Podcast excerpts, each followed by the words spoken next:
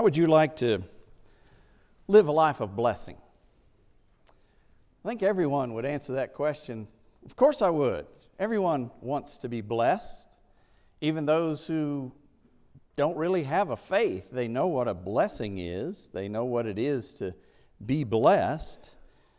Everyone wants to be blessed, but living a life of blessing has more to it than simply being blessed.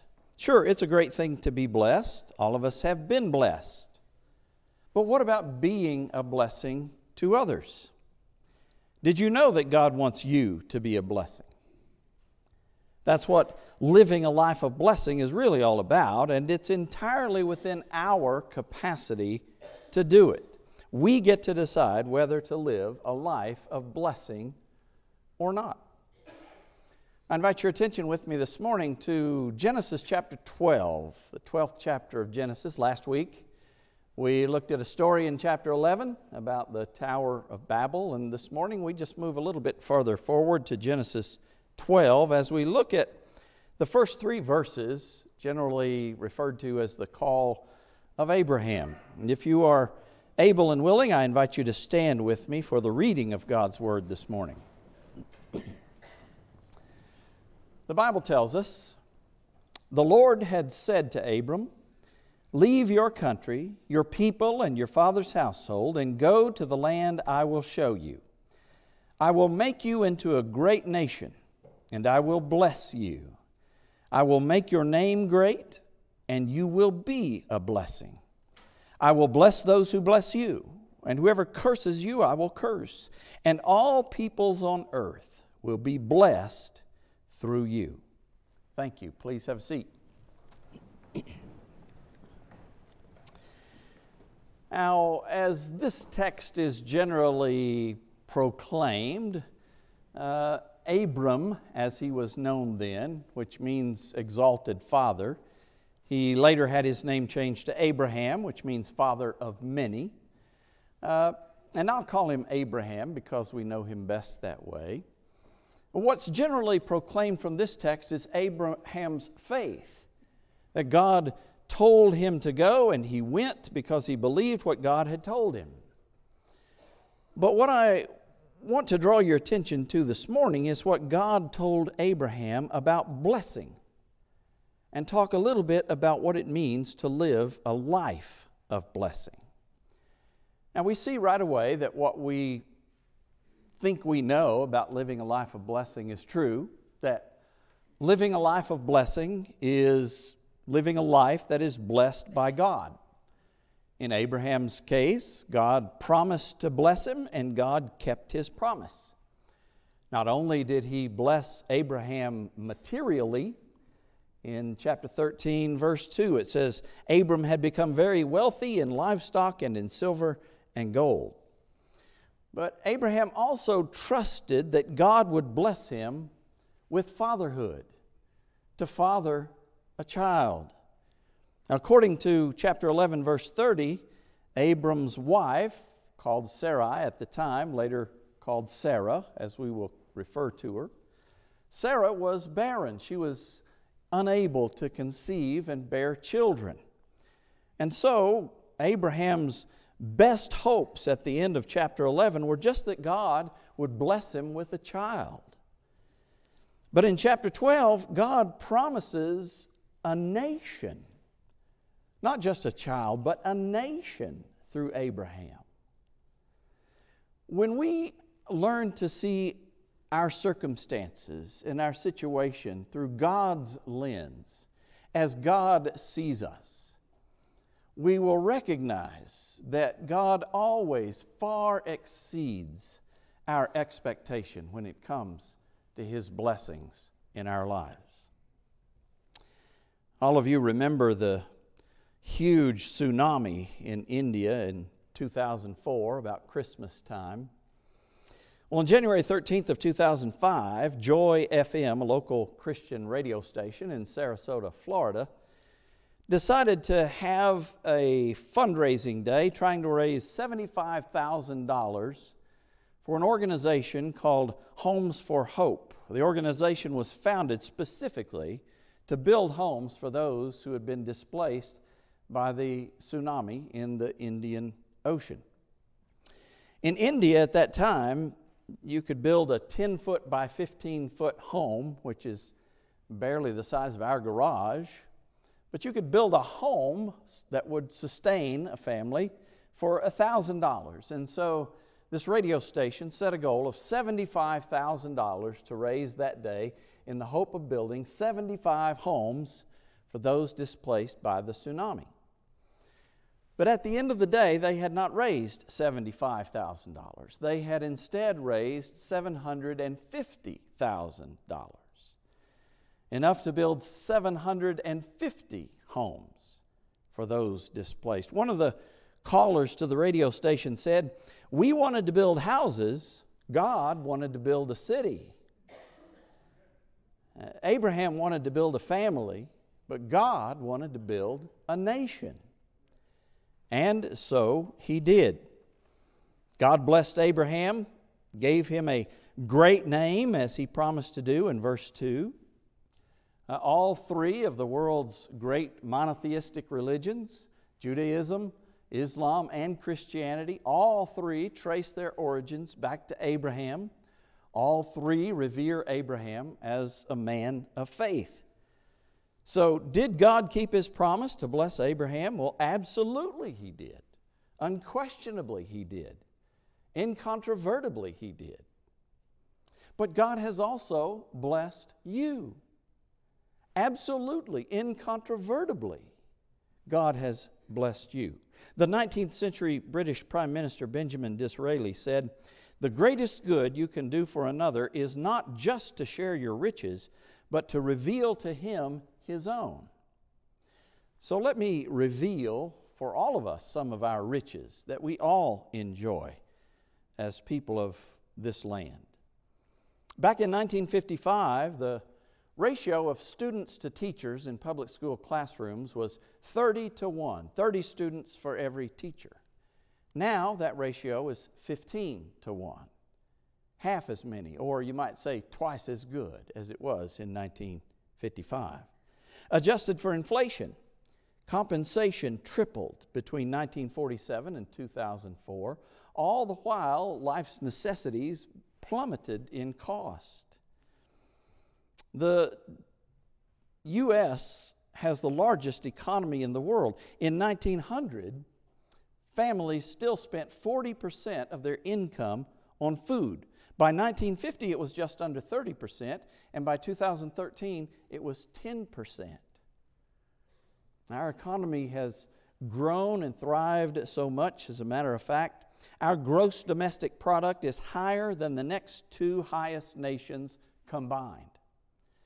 Our gross domestic product per capita, which is the most common measure of a country's standard of living, is consistently among the highest of all the nations in the world.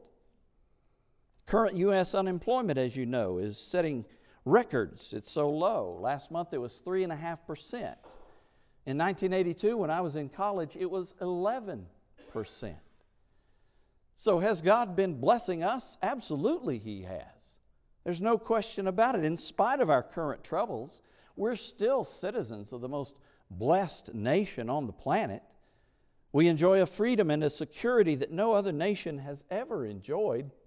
And to top all of that off, no one within the hearing of my voice at this moment has been isolated from hearing the good news of salvation in Jesus Christ, the greatest blessing that God has ever showered upon us. Are we living a life of blessing on the receiving end of things? Without question. To live a life of blessing is to be blessed by God. But a life of blessing is also a life that blesses others. Warren Wiersbe said, God doesn't bless us just to make us happy, He blesses us to make us a blessing. To make us a blessing.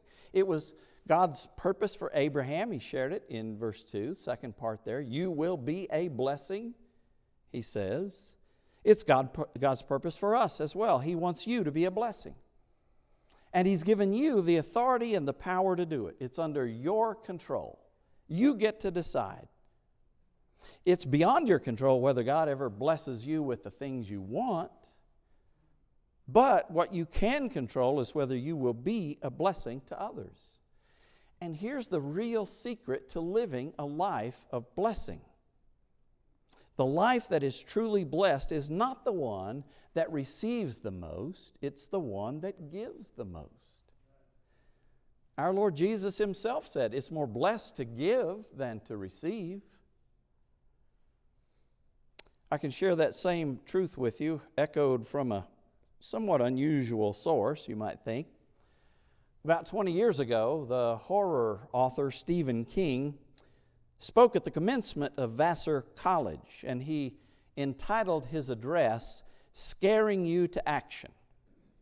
And he talked about how two years earlier he had been lying in a ditch, seriously injured after being hit by a van while walking alongside a country road in June of 1999.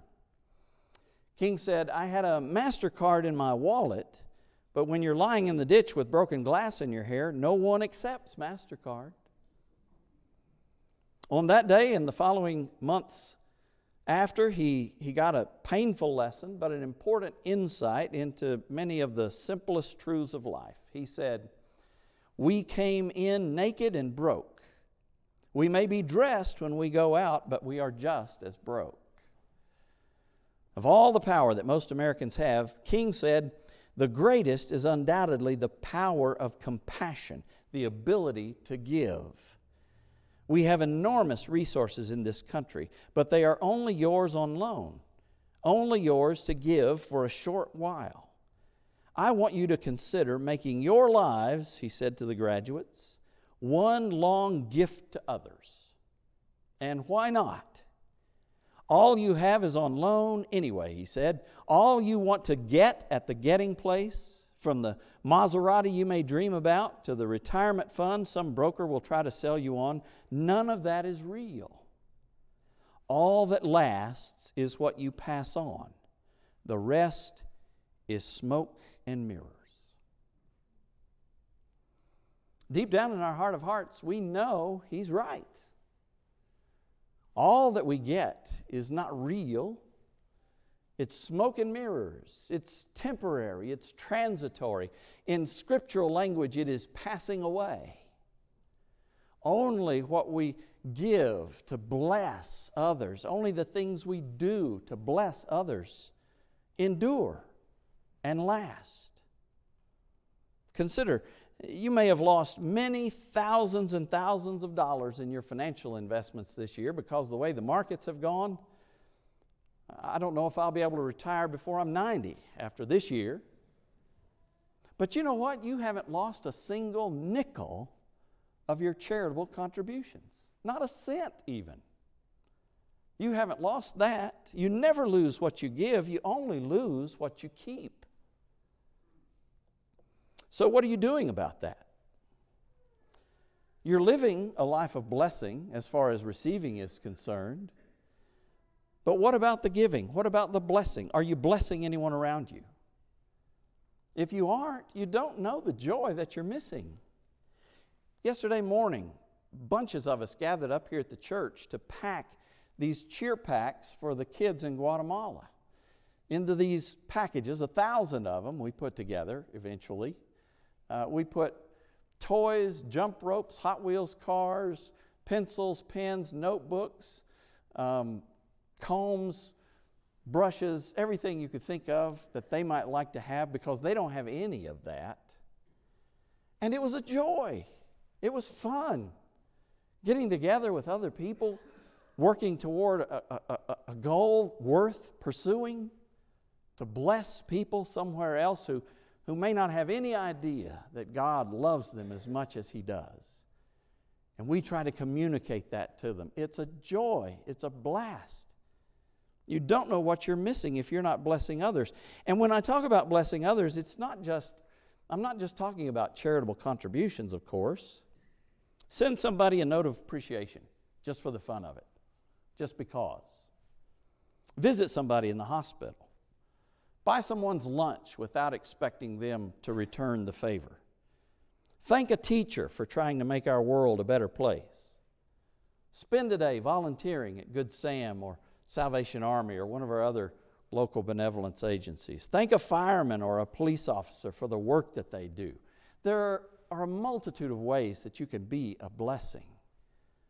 You've been blessed, so be a blessing. Live your life so that when you die, people aren't going to be talking about what you got, but rather what you gave, who you were, how you blessed them, what you meant to them, because you were a source of encouragement and affirmation. Live a life of blessing by being a blessing to others. So there's being blessed by God, and there is being a blessing because God wants us to. But there is still one other dimension of living a life of blessing that absolutely cannot be overlooked. If you're going to live a life of blessing, you have to let yourself be blessed through Abraham. In verse 3, God told Abraham that all peoples on earth would be blessed through him. How? It's through his seed, through his offspring, through his descendant, specifically Jesus Christ. His seed, singular, not plural, as Paul points out in the New Testament. Jesus Christ. This is one of the first hints at God's redemptive plan in Christ here in Genesis 12. All peoples will be blessed through Abraham. That same statement is repeated again in chapter 18, verse 18, chapter 22, verse 18, where it says, Through your seed or your offspring, all nations on earth will be blessed. Now, listen to what the Apostle Paul says in the New Testament in his letter to the Galatians about that statement. He says, Consider Abraham. He believed God, and it was credited to him as righteousness. Understand then that those who believe are children of Abraham. The scripture foresaw that God would justify the Gentiles by faith and announced the gospel in advance to Abraham. All nations will be blessed through you. So those who have faith are blessed along with Abraham, the man of faith. The Bible says that this statement in Genesis 12 was God announcing the gospel in advance to Abraham. God had begun his redemptive plan, his redemptive uh, process, his redemptive effort to bring all of us into the blessing of redemption and relationship with God through Jesus Christ to give us the greatest blessing He could give us. He started all the way back there, told Abraham, through you, all nations the world will be blessed. Through your offspring, your seed, Jesus Christ. Now, a few chapters later, in chapter 22, we know that God, after He blessed Abraham, kept His promise and gave him a son named Isaac through Sarah the child of promise. Abraham heard God ask him to take his son and sacrifice him. And Abraham, being the man of faith that he was, headed out to do it. Along the way, Isaac looked, he said, We've got the wood, we've got the night, we've got everything we need. Where is the sacrifice? And Abraham said, God will provide the sacrifice. And when they got there, Isaac was bound, Isaac was placed on the altar. Abraham was prepared to sacrifice Isaac when God stopped him and said, Abraham, you are truly a man of faith. And God provided a ram in the thicket. He did not require Abraham to sacrifice his son. But what God did not require of Abraham, God did not withhold in his own experience. God let His Son, Jesus Christ, become the sacrifice for all of us. That's the sacrifice God provided. The Lamb of God who takes away the sin of the world, through whom all nations can be blessed by faith. If you want to live a life of blessing, you first and foremost have to receive the blessing of Abraham by putting your faith in Jesus Christ. Have you done that? If not, will you? You want to live a life of blessing, right? Let's pray together. Heavenly Father, we thank you for what you have done to redeem us. You made a great nation out of Abraham. You, you caused his descendants to bear fruit, ultimately resulting in Jesus our Lord, son of David, son of Abraham, child of promise, the chosen one, the Messiah.